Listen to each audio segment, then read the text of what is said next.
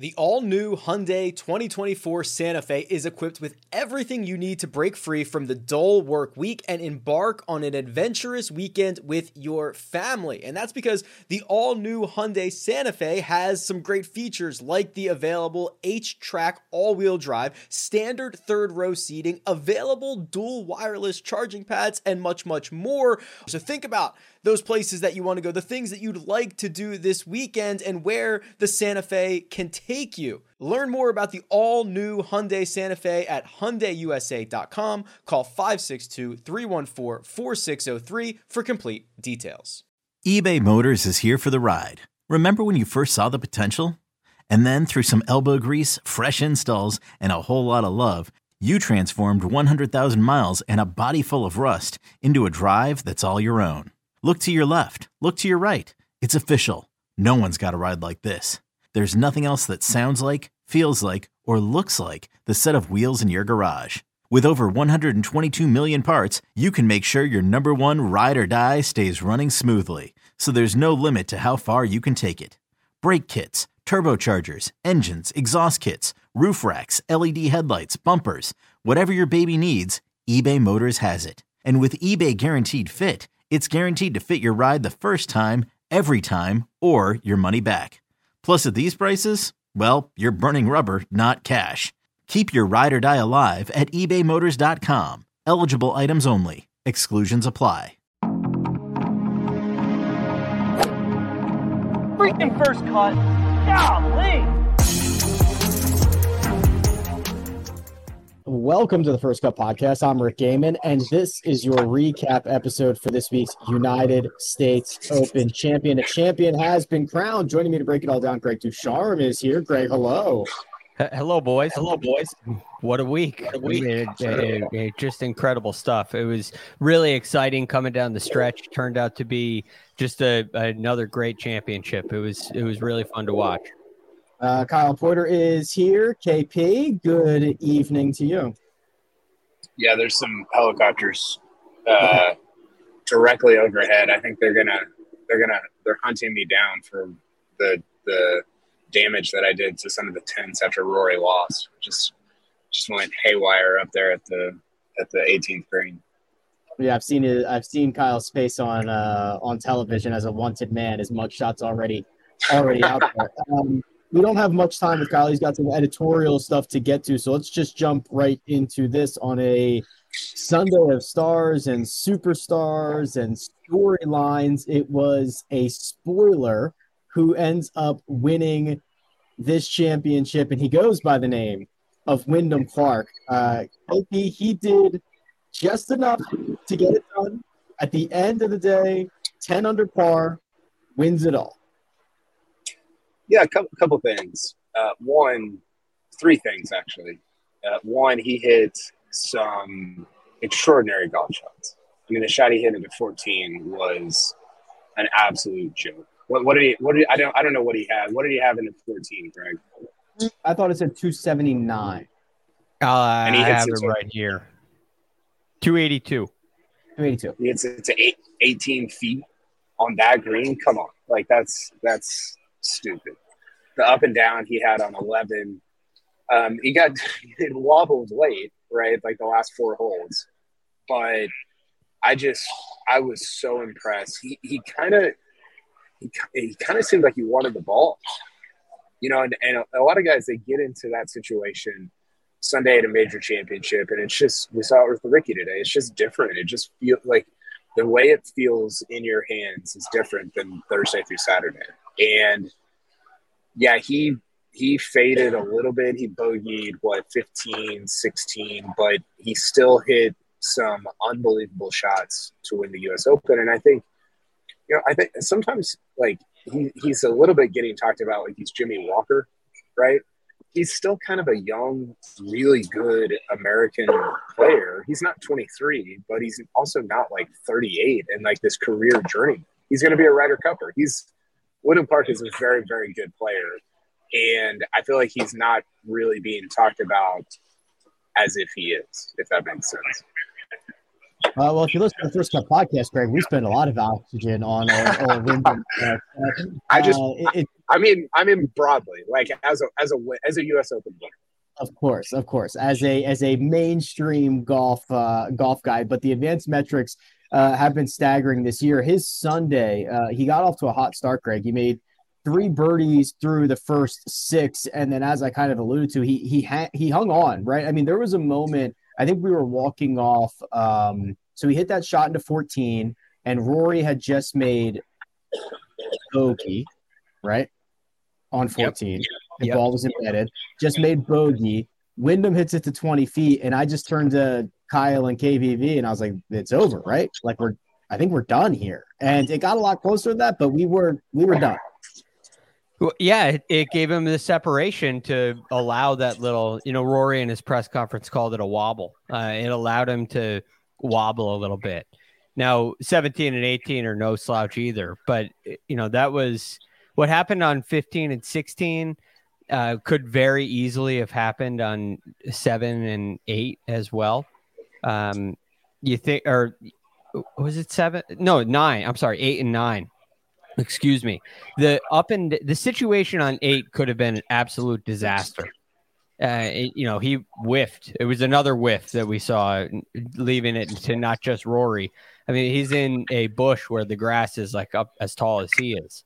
You know, and he could see the ball if he stands behind it. The lie isn't bad. I mean, Notah Begay said it's kind of manageable, but it, that he hit, the club right underneath it, and that's a shock to the system, and and that can be a disaster. And he ends up missing the green with his next shot and then gets it up and down. And then on nine, gets in a tricky situation and gets up from no man's land, up and down from no man's land on 11. I mean, these are really clutch up and downs. And if they go a different direction, th- this gets ugly pretty quick.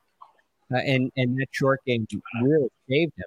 For a guy that this year has been a phenomenal tee to green player, the, the short game saved him. And and that's why it takes such a complete game to the U.S. Open.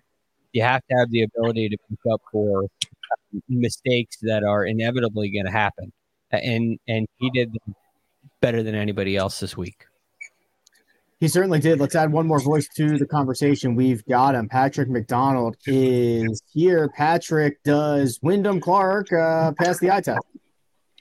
Oh yeah, bigly, bigly. I mean, we've had a fun fun story about Wyndham Clark. My sister out in Scottsdale actually went on a first date with him once. Uh, so wow. potentially potentially the biggest bag fumble in history. uh, your brother-in-law. I know, eight million dollars in the past month. God bless him. I, I text her every day. I'm like, this could have been you. This could have been you. Um, but go, going back to Greg's point about number eight, even Clark himself said that was really the moment for him.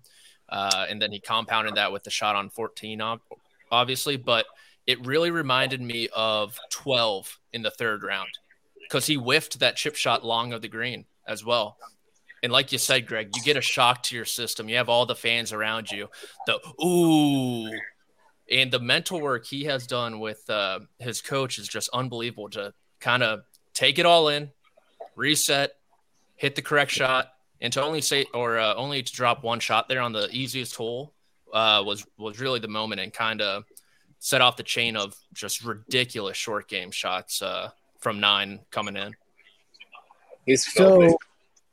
I mean, yeah, he, he is, and he's he's always had some really good skill sets, and whatever he has figured out on approach this year has unlocked something very very special. KP, we kind of alluded to this a little bit last night, but now the growing resume for Wyndham Clark is a victory at Quail Hollow, a victory at LACC, uh, playing better. Wasn't he in the mix at the Memorial? Like playing better at at these very difficult courses that we think very highly of. Is how do we assess a couple of years of a sample size of Wyndham Clark that was like okay, and now his 2023, which if it was a 2023 by itself, we'd be foaming at the mouth right now. Yeah, well, I, I, think it's I think it's hard for us to assess because we have these templates for different players, right? And what we think of is either one, the young American kind of future superstar, and that's the Spieth, the Morikawa, even the Fowler at one point, even like a Gordon Sargent, who was the number one amateur in the world. He finished low am at this U.S. Open. There's a there's a clear trajectory to to most of these guys. And then the other sort of template that we have is like your Chesson Hadley or your Brian Harman. Those guys are Brian Harman's a lot better than Chesson Hadley. They're just these kind of grinders, journeymen that probably are not going to win majors, right? Um, sorry, we got a lot going on, but cancel the show. They just delivered pizzas to the media center. I think uh, I think we have to pause the show for an hour for dinner break and come back.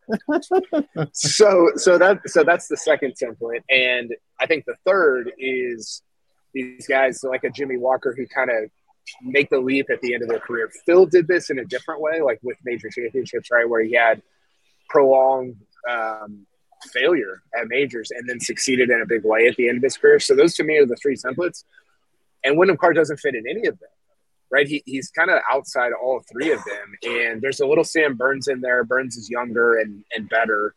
But I think it's very difficult to categorize somebody who is kind of becoming a star at age 30. Um, and I don't, like, I don't think he's going to be the number one player in the world. I don't think he's a top five type guy, but I think he could be a top 20 guy. The problem is there's like 60 guys that I think could be top 20 guys. And I don't know how it's, it's going to be very difficult to kind of sustain that over a long period of time. Qu- quickly, uh, Kyle's right, but get solo on Kyle. Can you see the mad dash of people trying to get to pizza? a free meal, a free meal, and everyone running over there. I, it is like an earthquake in here with everybody with everybody moving. Um, all right, we'll put. I want to. It looks, it looks very good. Wait, I will. I will say the the fourth category. I think if you could create one, which Clark could like is in, I think it's kind of the the late mature guy like a Homa, like a Finau, uh, kind of yeah, around their 30s. I like that. They figure it out uh, and th- they kind of just kick off, kickstart their career a little bit later than the superstars out of college. Patrick, do you think that category? Do you think that category is defined by their physical or mental acuity? Like, which one do you feel like is is is better? Because Josh just asked this question in the chat. He said, "Is there another example of a guy who just figures out a skill set?" There actually is. It's Sam Burns, right? And we talked about this the other day of, um, you know, like Sam Burns, great driver, great putter, figured out his iron play. Wyndham Clark, kind of the exact same thing. Great driver, always long, good putter, figured out his iron play, and now he's a major champion. So do you think it's more physical or mental with guys that are around 30? Uh, I honestly think it's mental. And I, I think the mental coach that he's employed, he talks so highly about – and even after that Wells Fargo win, uh, I believe they're saying everyone around him was like, dude, you are the guy. Like, you have everything. You're just getting in your own way. And at that point, you can go one or two ways. You can become like a Chesson Hadley or someone, you know, they're great golfers. They're on the PGA Tour for a long time, but they're not going to be memorable at the end of the day. Or you can make this huge leap in your career and be like, you know what? I am that freaking guy. Like, and he, he said today in his press conference after that uh, his mental coach told him every time you hear fans chanting Rickie, take a pause, soak it in, and be like, let them know what uh, what your name is. And he goes, and I felt like I did that all back nine. That's that's sick. Yeah, we, we need to dive into the mental stuff a little bit more. I mean, Greg, last last thing on this, we'll get to Rory before we get KP out of here, and then we can circle back. But um, we talked about a lot. Uh, like the first time that Wyndham popped up on my radar was Phoenix, where it was he was in the mix throughout, and he was playing with like Rahm and Scheffler, and he just same thing, same thing that Patrick's describing, just never blinked, went about his business, answered every question that was asked of him, and I was like, this dude's like kind of a killer. He's shown that, but he wasn't for a while. You know, and even in this part of the year, there were some moments where Sunday kind of uh, um, you know, evaded him and he kind of fell off the map. And that's almost what you expected out of Wyndham Clark. Uh, but he suddenly was putting himself in position. And all of a sudden, he gets a, a, little bit of experience with Sundays that mean something. And then he cracks the code at Wells Fargo. And now you know, I, I, mean, Memorial, he, he it ended up being a tied 12th. He shot 76 on Sunday. But he said in his press conference he thought he should have won that event too. Uh, but he comes back to the U.S. Open and and gets it done. So there's definitely something in the mental, uh, and it's a it's a lot of it, and I think that shows in the stats as well. You look at what happens with the physical abilities. Uh, that comes from your ability to step up and hit the shots uh, under the under the pressure, right? When, when you have to, and it, it's such an important thing. But a lot of guys fade off where, wherever those high pressure moments happen during tournaments. Sometimes it's Thursday, sometimes it's Friday around a cut, sometimes it's Saturday the first time you're in the final group, sometimes it's on the 14th hole on Sunday. It comes to a boiling point, and he got to a place where he could survive long enough to get in the mix and and now he's figured out how to finish off the the job. Yeah. It's awesome. Wyndham Clark, 2023 United States Open champion. Well, well deserved around this place. However, KP, a lot of the oxygen will be spent on the guy who finished solo second, one shot back. That's Rory McIlroy, who birdied his uh, first hole of the day beautifully, just as we were expecting out of the gate, and did not make a single birdie the rest of the way. Uh, we were talking while we were out there. It felt very reminiscent of the final round at St. Andrews, where you hit a bunch of greens, you make zero putts, and you watch as the leaderboard kind of moves around you. Yeah, I think there was a part of it that felt similar to St. Andrews for sure. But the difference for me for, with today was at St. Andrews, he he kind of like the putting got all the attention. He kind of low key didn't hit it that great on that Sunday. I mean, he hit it okay, he hit it fine, but it was not it was not tremendous ball striking and giving himself 10 footer after 10 footer after 10 footer. And I got to say, Rick, like, I thought he hit the hell out of it today. Like, I thought he hit it so good. I mean, he, he had the pull on 17, which was not great the, the wedge on 14 probably lost the tournament, which he talked about afterward. But it, there was there was a difference in the way he hit the golf ball today, and he, the scoring ended up sort of similar. Like he just he couldn't score, but there's such a difference with the with the Sunday at a U.S. Open versus a St. Andrews, where it's like, hey, 65's out there. 65 is always out there, right? At that place, the 65 was I, I, guess it was out here today, but it wasn't something that the kind of the guys that teed off late in the day were going and getting. So I just thought he hit it a lot better uh, than he did at at St. Andrews, and he was in a position if he just takes care of 14 that he didn't really need to make any putts, right? Like he didn't at, at St. Andrews he had to make some putts, and here he didn't. If he just makes par on 14, and he got given a gift, and he still couldn't do it, and it's just these the margins. He talked about why he hit the bad wedge on 14. He said, "I needed to wait for the I needed to wait 15 seconds for the wind to lay down." And you're like, "We're determining major champions on 15 seconds of wind." Like that's uh, Patrick and Greg. At one point, Rick turned to me and said, "These guys must all be in therapy because this is this is just this is outrageous." like I, I don't I don't know how anybody accepts any of these outcomes. I, I did. Uh, I saw you guys on number one on the green when Rory was putting for eagle, and I saw Rick like it, it burned the edge, and Rick in the background was like. like quickly turned his head and was like you could you could just tell he was like how the hell did that not go in I I was I not like do anything like that, but I I mean first of all we were in, I mean it was like it was it was when when they went off the first tee like it it was popping and he goes pipes a driver down the middle hits it exactly where he needs to. And I'm like, if he just rolls this eagle putt in and it looks good the entire way, I'm stunned it didn't go. I mean, think about all of the awkward like all well Thursday, right? So here's a crazy stat: uh, Wyndham and Rory shot the exact same score on Friday, Saturday, Sunday. Where do you think Rory could have picked up a stroke on him on Thursday? The one he whiffed on his last hole of the day. That's how crazy is that? This is what I'm saying. They they all need to be speaking to someone because it's not healthy the way that these Wyndham apparently is. They yeah, yeah, they do. So is Rory. right. That's true. Rory's speaking to Bob Rotella, and it's uh it's Julie Elion for Wyndham Clark. How does anyone win any of these? Like it's so incredibly difficult. I don't know how it works. Um, Greg, yeah. So Rory was talking afterwards. He said the two shots he want he wants back was the the wedge on 14 and the putt on eight. Uh, those are the two he wants back. The the wedge Kyle alluded to, he thought I think he said um, full lob wedge or full sand wedge, and then he went to a three quarter gap wedge and it plugged into the the gr- grass there by the bunker, and then he just kind of missed the putt on eight that he thought he should have made. That's it. That, those were like the two shots he wanted back. That's it. Everything yeah. else was pretty good. Look, it was um, he had 124 in there. Uh, you got to put that on the green, but at the same time, he was so near perfect tee to green all day. I can uh, allow for and certainly understand uh, a mistake with a with a swing. I can understand a one one mistake with the swing, but you think to eight is eight's the obvious one.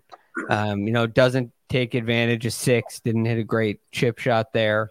Uh, and he had multiple putts from inside of 15 feet that could have gone in. I mean, at least three on the front nine, right? Three was a, a really good look. Nine was a really good look. I guess 10 was the third. Um, and, and we said it last night. I mean, Rory needs to make two 10 to 15 foot putts to win. And yeah, I mean, he, he, he could have hit the green on 14, but if he made two 10 to 15 foot putts, he, he wins. So he did just about everything he needed to do. Just about. And for some reason, there is an absolute lid. Um, I mean, l- listen to this. He he made 44 feet of putts on Saturday and 41 feet of putts on Sunday. 41 feet over 18 holes. 18 holes. That is like two feet and three inches a hole. It's hit the longest putt he made all day was four feet five inches. Right. And you you have at some point to win a major championship, you have to do something that's major championship worthy. Right? You got to make something. You got to make a putt, chip in, stuff it close somewhere. You got to do something that's above and beyond. And that's just in, in this major and at St. Andrews, it didn't happen. And it doesn't take a lot. It just, it's the one moment we're missing.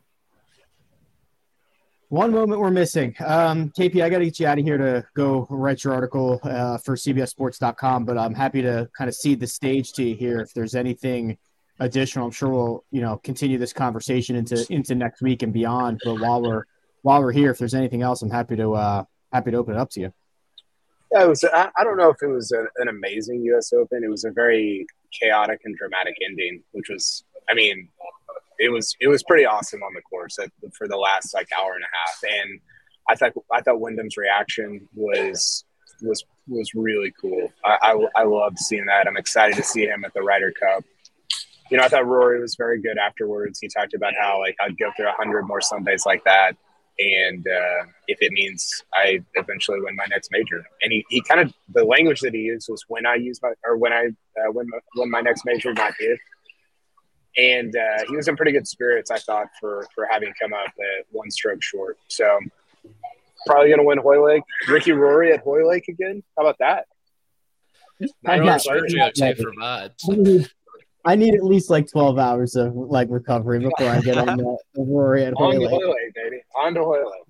Uh, all right, KP, appreciate you, brother. We will uh, look forward to what you got on CBSSports.com. You can follow Kyle on Twitter at, C- at, at Kyle Porter uh, CBS, and we will continue this conversation after a quick word from our partners. Hiring for your small business? If you're not looking for professionals on LinkedIn, you're looking in the wrong place. That's like looking for your car keys in a fish tank. LinkedIn helps you hire professionals you can't find anywhere else, even those who aren't actively searching for a new job but might be open to the perfect role. In a given month, over 70% of LinkedIn users don't even visit other leading job sites. So start looking in the right place. With LinkedIn, you can hire professionals like a professional. Post your free job on linkedin.com slash recommend today. This episode is brought to you by Progressive Insurance. Whether you love true crime or comedy, celebrity interviews or news, you call the shots on what's in your podcast queue. And guess what? Now you can call them on your auto insurance too with the Name Your Price tool from Progressive. It works just the way it sounds. You tell Progressive how much you want to pay for car insurance, and they'll show you coverage options that fit your budget. Get your quote today at progressive.com to join the over 28 million drivers who trust Progressive. Progressive Casualty Insurance Company and Affiliates. Price and coverage match limited by state law.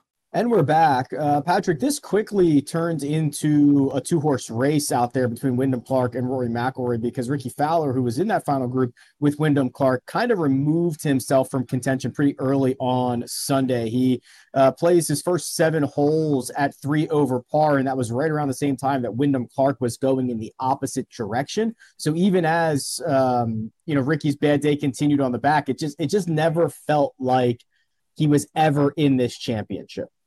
Yeah, as, as yeah, hard as, hard or uh, as easy as the first two days were, um, the finish to Saturday and the lead in into today were equally as difficult. Um, you kind of saw it with the, the first drive. He kind of got lucky that his second even ended up in the fairway, and then the speed control on the greens it was pretty tentative early. I would say his par put on number two like didn't really reach the hole. He made a great par on four from the Barranca, uh, the old up and down for the Barranca. I believe that's a, a dot or a skin or something uh, out yep. there at LACC. In the, in the, in the cash game, yeah, that that that's a big one. Yeah, but you, you saw it kind of yesterday. His lag putting was not good Saturday. Yes, he made a, a couple long ones on seven and thirteen, but he had three three putts as well yesterday, and it kind of continued. It continued there on five. Uh, seven was just a really bad iron shot. Uh, you cannot miss right to that pin. And then from there, he just put himself behind the eight ball. Another short miss on on 11, uh, missed the fairway on 12. And it, it was just erratic, but it still kind of, you know, you kind of felt okay, he's there on the 15th green. He has 25 feet for birdie. If he knocks this in, Clark makes a bogey. He's what, three back? With three to play, there's a chance there. You can convince yourself you're still in it, especially with how difficult that stretch is. Um, but ultimately, he, he, just he just didn't have it today, and that happens a lot. It, it stinks because Rickie Fowler's been so good this year, and the resurgence. You would think okay, it's going to continue, continue, and can continue. But I don't really see this as a setback. I think it's just another step in the right direction. He gets more experience under his belt, which you might think is kind of crazy to say for someone who's 34, but uh, it, it should serve him well. And hopefully, more and more contention runs will uh, help him out when he's in this situation again. Yeah, I think we put too much emphasis on the order of which holes and rounds were played. Um, if you told Rickie Wednesday, you're getting a T5 this week, he would have been thrilled with the outcome. Um, you know, if he goes out and shoots 75 on Thursday and then plays well over the final three days and finishes T5, feels like a completely different story. Same result. Uh, I will say this, Greg. Uh, obviously, it, it, it kind of quickly, after six or seven holes, turned into a Rory love fest here at LACC. But this was a significantly pro Rickie crowd before Sunday's final round and over those first couple of holes, they kind of then transferred their energy to Rory, but the, the, the, faithful was out for Rickie. Yeah, it's like, well, we can't have Rickie, so we'll take Rory. You know, yes. it's, it's like the next best thing. Um, but I think it's just pretty clear that Rickie wasn't quite ready for this at this stage in the comeback, which is okay. And and uh, quite frankly, I would have been very surprised if Rickie's comeback victory was a U.S. Open after chasing a major championship for his entire career uh, and being ready for it. Right. I mean, he spent years ready and unable to do it. This is a very different situation. He's had to completely rebuild himself. And, you know, Kyle has said this week it feels like Rory's looking for his first major. Uh, well, Rickie actually is, but it, it, even if he had you know, three majors in his younger career, it would feel like he's looking for his first again because there's been such a long time of uh, poor performance. So this is to be, to be able to step up, put yourself in contention, play under the heat, play in the final group, uh, perform the way he did yesterday uh, to get into the final group. I, I, think there's a there's a lot of positives for Rickie to take away from this. Um, and today was just today was sloppy, and he didn't have the birdies to answer the call. Right? You know, it, he made a lot of bogeys this week. Even, I mean, Dan Hicks said at the beginning of the broadcast, first in birdie average entering the day, last in bogey average entering the day. It's a big discrepancy. And today the golf course is a little tricky. Pins are a little tricky positions, and you're dealing with Sunday, and it's harder to it's hard to make a lot of birdies to uh, to cancel out some of those mistakes. So understandable, but disappointing. Uh, Scottie Scheffler fired an even par round of 70. Did not have a lot of juice out there. Uh, his first non par came on seven, which was a bogey, in which he took uh, relief of from something. I don't know, something over there in that tree. It was a shot leg tower. yeah. It sure, was. Uh, sure. Well, yeah. yeah. that is technically, that's technically what it was. Technically, that is what he received relief from. Indeed. Um, Patrick, I'll throw this one one over to you here. You know, uh, we were walking up the bridge. It's a bridge from uh, 17 to 18. We were walking up uh, that bridge, and another member in the media said, "Scottie looks sad," and I was like, "Yeah, like wouldn't like wouldn't you be where every single day of your life you're a striper? You can't make five footers. You finish third constantly." And everyone's chanting someone else's name and you know you're like the best ball striker in the world. Like I'd be sad too. I I find Scottie's performance and it's kind of just this whole season to be extremely interesting because when you think about really the all-time greats and I know Scottie's what 25 26 at this point of his career it's probably too early to make the call if he's going to go on and win 6 7 majors but in order to do so it feels like you kind of need to steal a couple tournaments without your A game.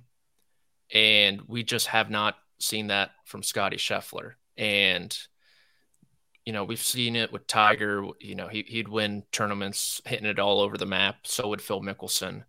And with Scottie, it just feels like the pressure on his tee to green game is so stressful. It's just unbelievably stressful. And it's, it's led to I felt like his weekend was very stop and go. And, and I think the scorecard would kind of back that up where a bogey would be followed with a birdie eh, or like vice versa, looking back to yesterday as well. Yeah. And, and to me, it's just the constant pressure of his, of his putting getting to him. And he, he did putt well. He, he put a new putter in the bag uh, this week. He looked a lot better, but he, he missed a lot of chances this week as well. Uh, 14, he had, he had an opportunity for a birdie. But for me, if you want to get to like seven is ridiculous amount of majors. Let's say five. He's only on one. Let's say five. You gotta you have to like almost steal a couple, it feels like. It, it really because they're so hard to win.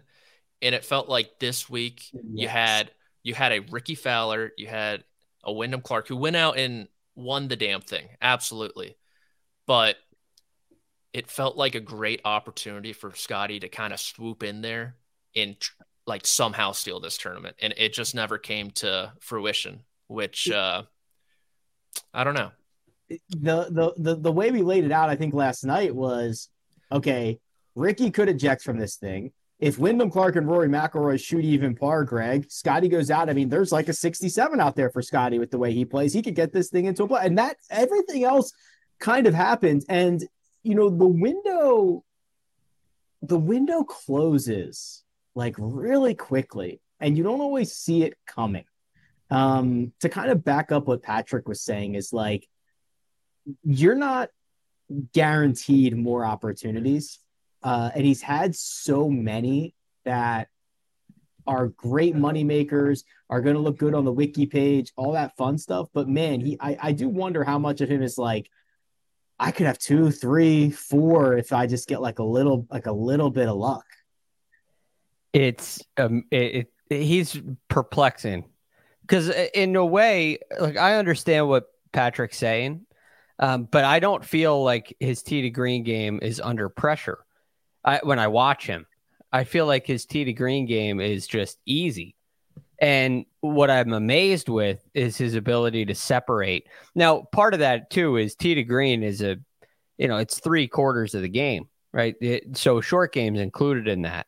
And if he gets a little loose, he has a unbelievable ability to get up and down.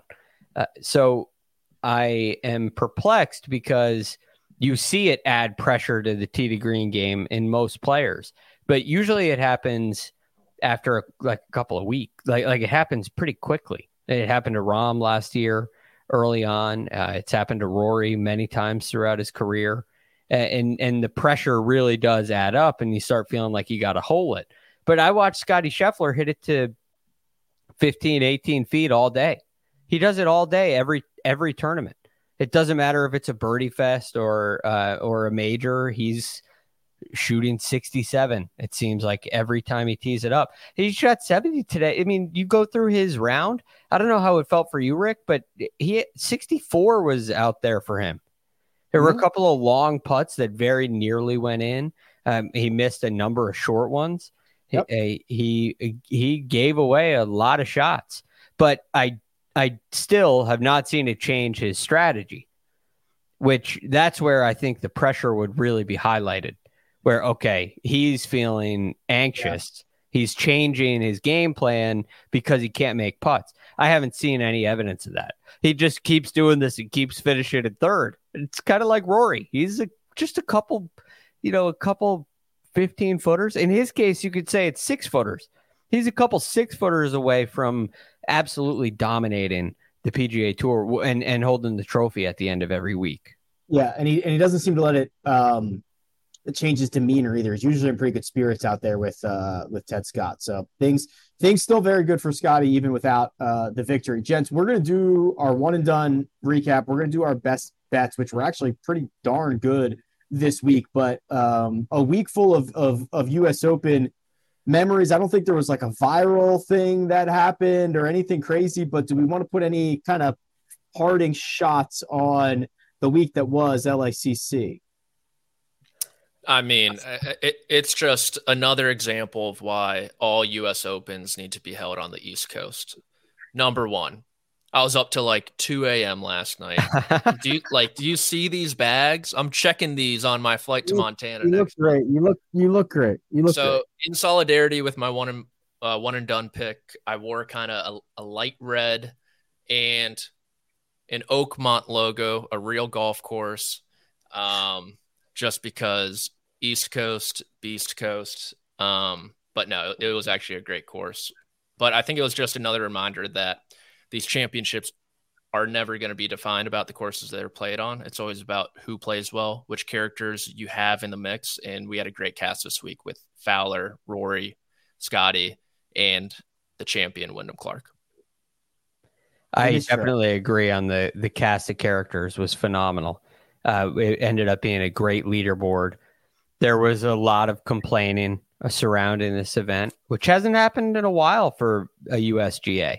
This time it was because it was too easy for the most part, but then there were some other things that definitely crept in there, um, and especially the energy. The energy felt very low, and I wonder what kind of effect that had on the competition. We'll never know, but is that a good thing for Wyndham Clark? Was that a good thing for Rory? Would it have benefited? Would Rory have been spurred on with a little more energy by the crowd?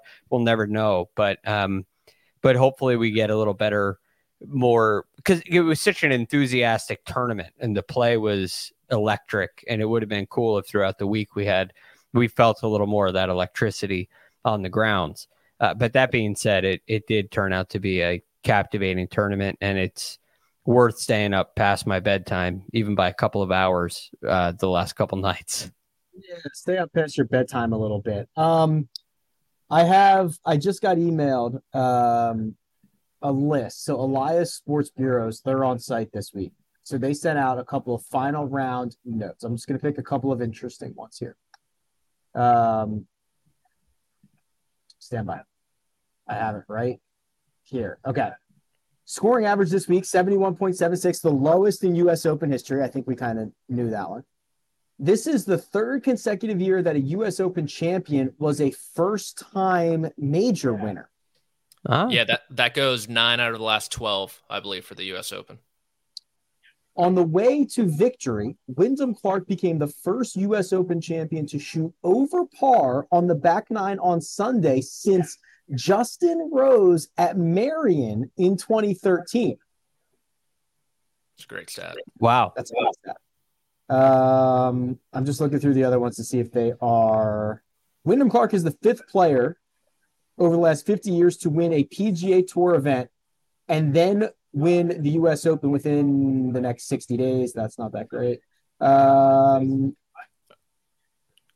What- Wyndham what- Clark is the lowest ranked U.S. Open winner since Graham McDowell, number 37th in the world, who won at Pebble Beach in 2010. And I should have stopped at the first three. The first three were the best ones. Those damn West Coasters, you know, McDowell, Woodland, this one. I guess Rahm was pretty good. Um, but how about our boy Tommy Fleetwood? Oh, Tommy lad, he fires a 63 on Sunday. Stop me if you've heard that before, Patrick. God, just brutal. Imagine having two out of the three Sunday 63s in U.S. Open history. And without a- zero and zero. Oh. Gosh, just so. Oh, but yeah, great, great stuff from him today. Let's go over our best bets. We can talk about more guys that way. We'll do best bets. We'll get uh, one and done out of here, and uh, we'll put a bow on the U.S. Open. We are going to take a quick break, though. See you on the other side. Robert Half research indicates 9 out of 10 hiring managers are having difficulty hiring. If you have open roles, chances are you're feeling this too. That's why you need Robert Half. Our specialized recruiting professionals engage with our proprietary AI to connect businesses of all sizes with highly skilled talent in finance and accounting, technology, marketing and creative, legal, and administrative and customer support. At Robert Half, we know talent. Visit RobertHalf.com today. Hey everyone, this is Jimmy Conrad, your favorite former U.S. men's national team player and the host of the Call It What You Want podcast. And I'm here to tell you that Vuori is a versatile clothing brand that speaks my language. It's inspired from the coastal California lifestyle, just like me. Its products stand the test of time, just like me. And also, just like me, it endeavors to inspire others to live vibrant, healthy lives. Vuori gear is designed to look great in everyday life while also being perfect for any workout activity. I'm currently rocking the men's Sunday performance jogger, and don't let the name deceive you. You can wear these babies any day of the week and in any situation. I'm talking going to the office, running errands, the gym, whatever your heart desires, because Vuori is an investment in your happiness. For our listeners, they are offering 20% off your first purchase. So get yourself some of the most comfortable and versatile clothing on the planet at vuori.com slash sports. That's V-U-O-R-I dot com slash sports. Not only will you receive 20% off your first purchase, but enjoy free shipping on any U.S. orders over $75 and free returns. Again, go to vuori.com slash sports and discover the versatility of Vuori clothing. And we're back. Let's show the board where we smashed our bets for this week. Four out of four in the matchup column. That is Henley over Sahith. It is Cam Smith over Max Homa. It's Tommy Ladd over Tony Finau. And Cam Smith over Max Homa. Greg, a clean sweep. Yeah, pretty Yeah. good stuff. Good stuff. Uh, love the Cam Smith play by Patrick and I. That felt kind of like a layup.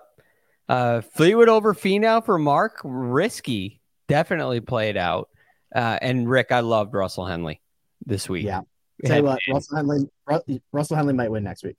He's looking real good, um, real impressive. So love that performance, and I love that play. So good on everybody.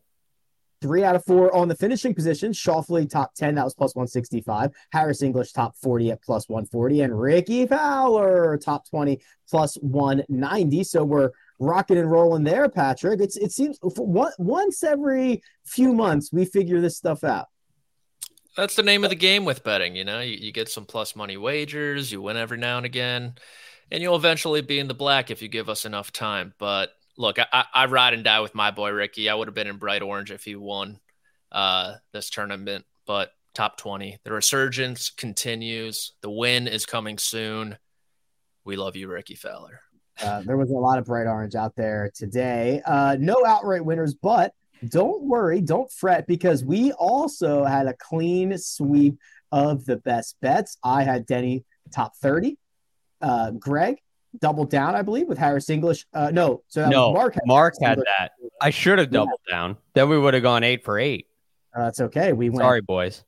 That's okay. That's okay. We we went seven for eight and then another four for four. So that's 11 for 12. Mark went Paddy Harrington top senior and then Patrick, you dog, you dog. You said I don't care about you, California boy. I don't care about you, course record boy. I don't care about you, Mr. Homa. I'm going to put my big bucks on you to miss the cut at plus 225. And you know what he did?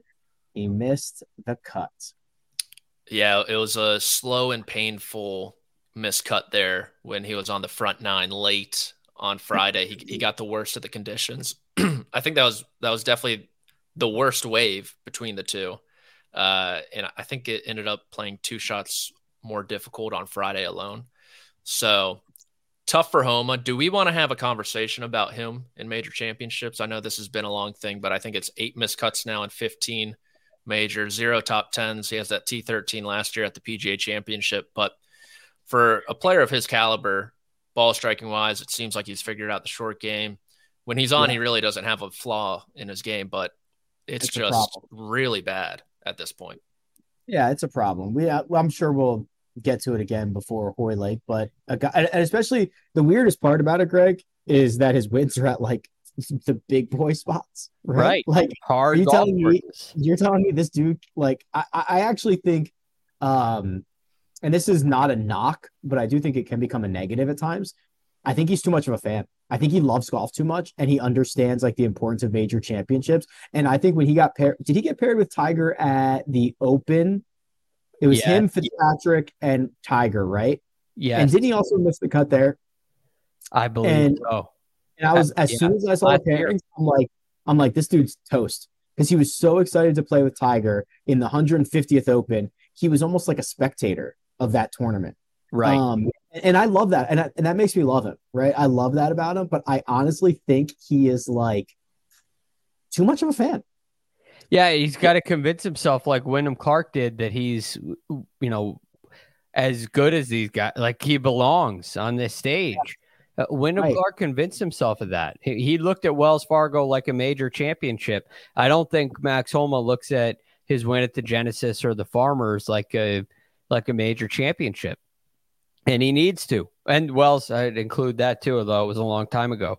So he he's got to change his perspective because the game is absolutely good enough. And you know, there are certain guys when you see a golf course with a difficult setup coming down the stretch that you know heading into the weekend, Rick. We do a Friday night recap, and you see Max Homa leading the field at tee to green, and you're like, this he's going to be there this weekend as this gets tougher. And he he does very often, but in majors it goes the other way, and it, it's a hard one to figure out. But I, this, Patrick said this is a, this is the middle, no question. Yeah, because I mean the only explanation is the setting. Because in those tournaments that he's won, Quail Hollow, uh, Rory was on his tail at uh, TPC Potomac. That leaderboard featured Young, Fitzpatrick, McIlroy. Uh, he went, you know, toe to toe with Keegan Bradley there as well down the stretch. And then the Genesis this year, I mean, he was great against Jon Rahm until Rahm hit that uh, tee shot into the par three late and kind of iced it. But it, it, really can only be the setting at this point.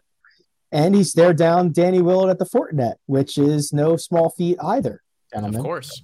Remember that. Tony Finau in a playoff, too.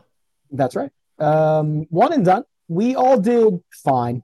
A couple hundred thousand basically for everybody except one of us did get close to a million. Patrick, you and I went with Jon Rahm, 435,000. It sounds like a lot, but in a elevated event, $20 million purse, um, it's like not, it's like, it's fine.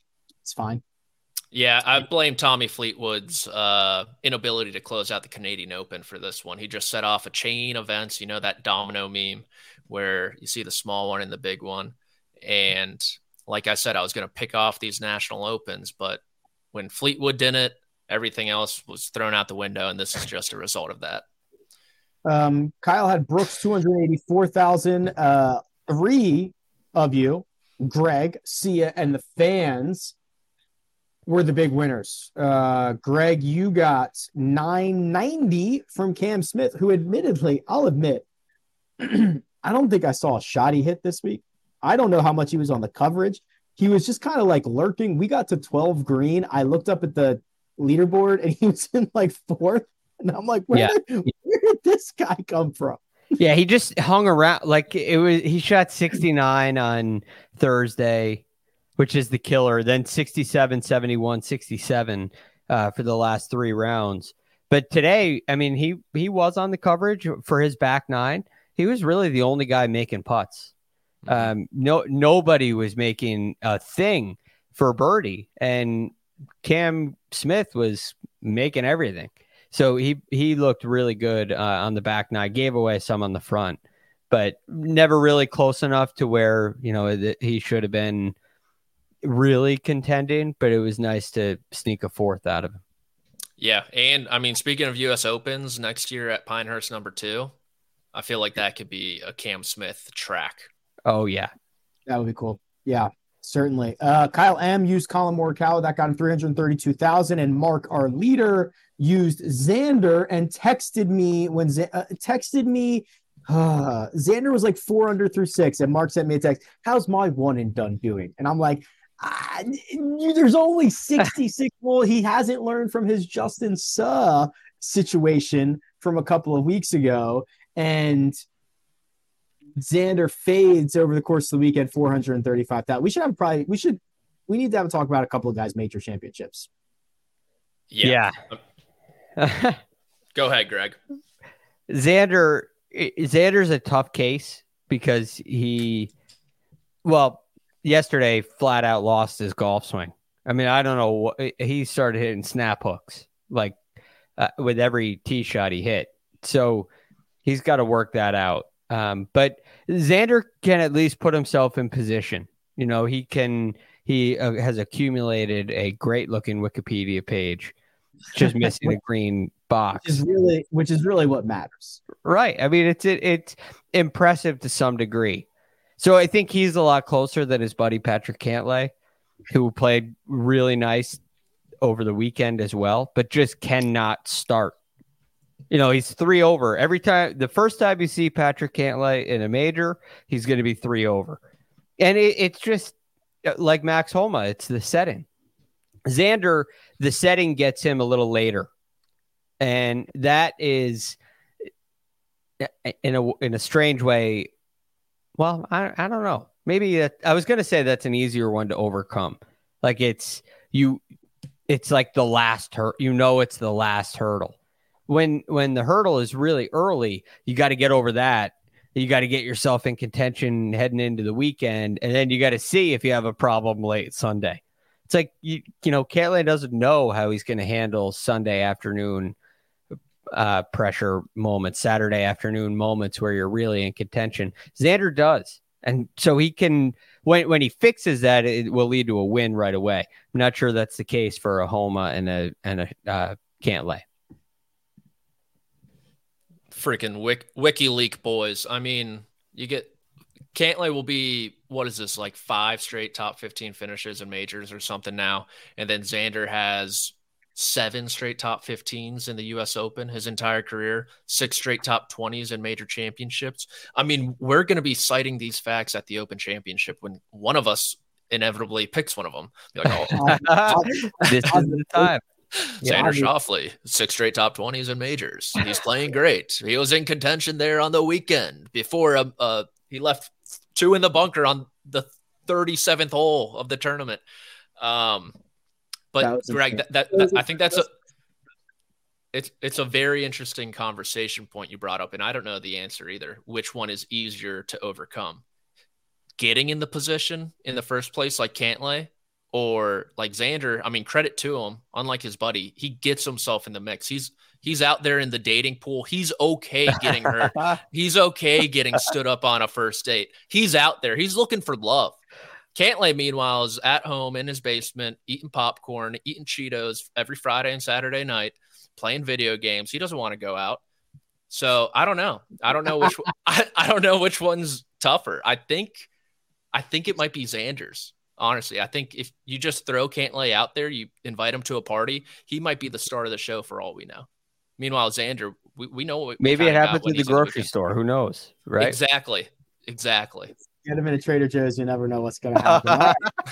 uh, that'll do it. A week long coverage from Los Angeles and beyond. A couple of uh, first cuts after dark. Thank you, gentlemen, for sticking with us all week and being very flexible on scheduling.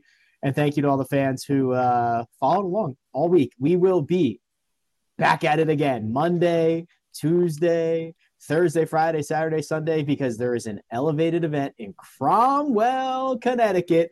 Uh, that's near Greg. That's Greg. Your neck of the woods, Greg. I'm I'm heading up there. Woo! Uh, Tuesday and just Tuesday and Wednesday, I'll be up there. If you see Greg, tell him freaking first cut golly. Oh, we had somebody. So we had yeah, somebody. Sign.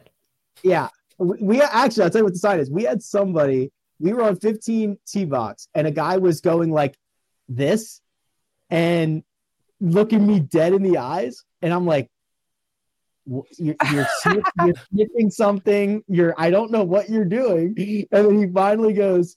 I wanted to tell you I listened to the first cut, and I was like, "Oh, first cut, First Got it. cut. Yeah. So this That's is, pretty this good. Is our, this is our new our new symbol for now. So if you see Greg, give him give him the sign. Yeah, I'll look for it. yeah, it'll be out there. Um, all right, gents.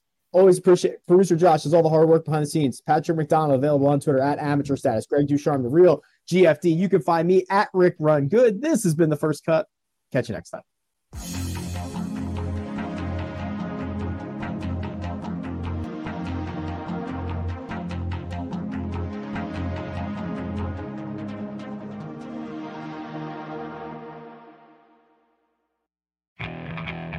Okay, picture this. It's Friday afternoon when a thought hits you. I can waste another weekend doing the same old whatever, or I can conquer it. I can hop into my all new Hyundai Santa Fe and hit the road. Any road. The steeper, the better. Because my all new Santa Fe is available with HTRAC, all wheel drive, so I can hit the trail without a worry in the world. Heck, with three rows and best in class rear cargo space, I can pack the whole family in with all our gear. We've got available dual wireless charging for our phones, so we'll never lose touch with civilization, and we won't lose touch with the primordial power of Mother Earth. So, which is it? Waste the weekend or do something a little more epic? And conquer it in the all new Hyundai Santa Fe. Visit HyundaiUSA.com or call 562-314-4603 for more details. Hyundai, there's joy in every journey.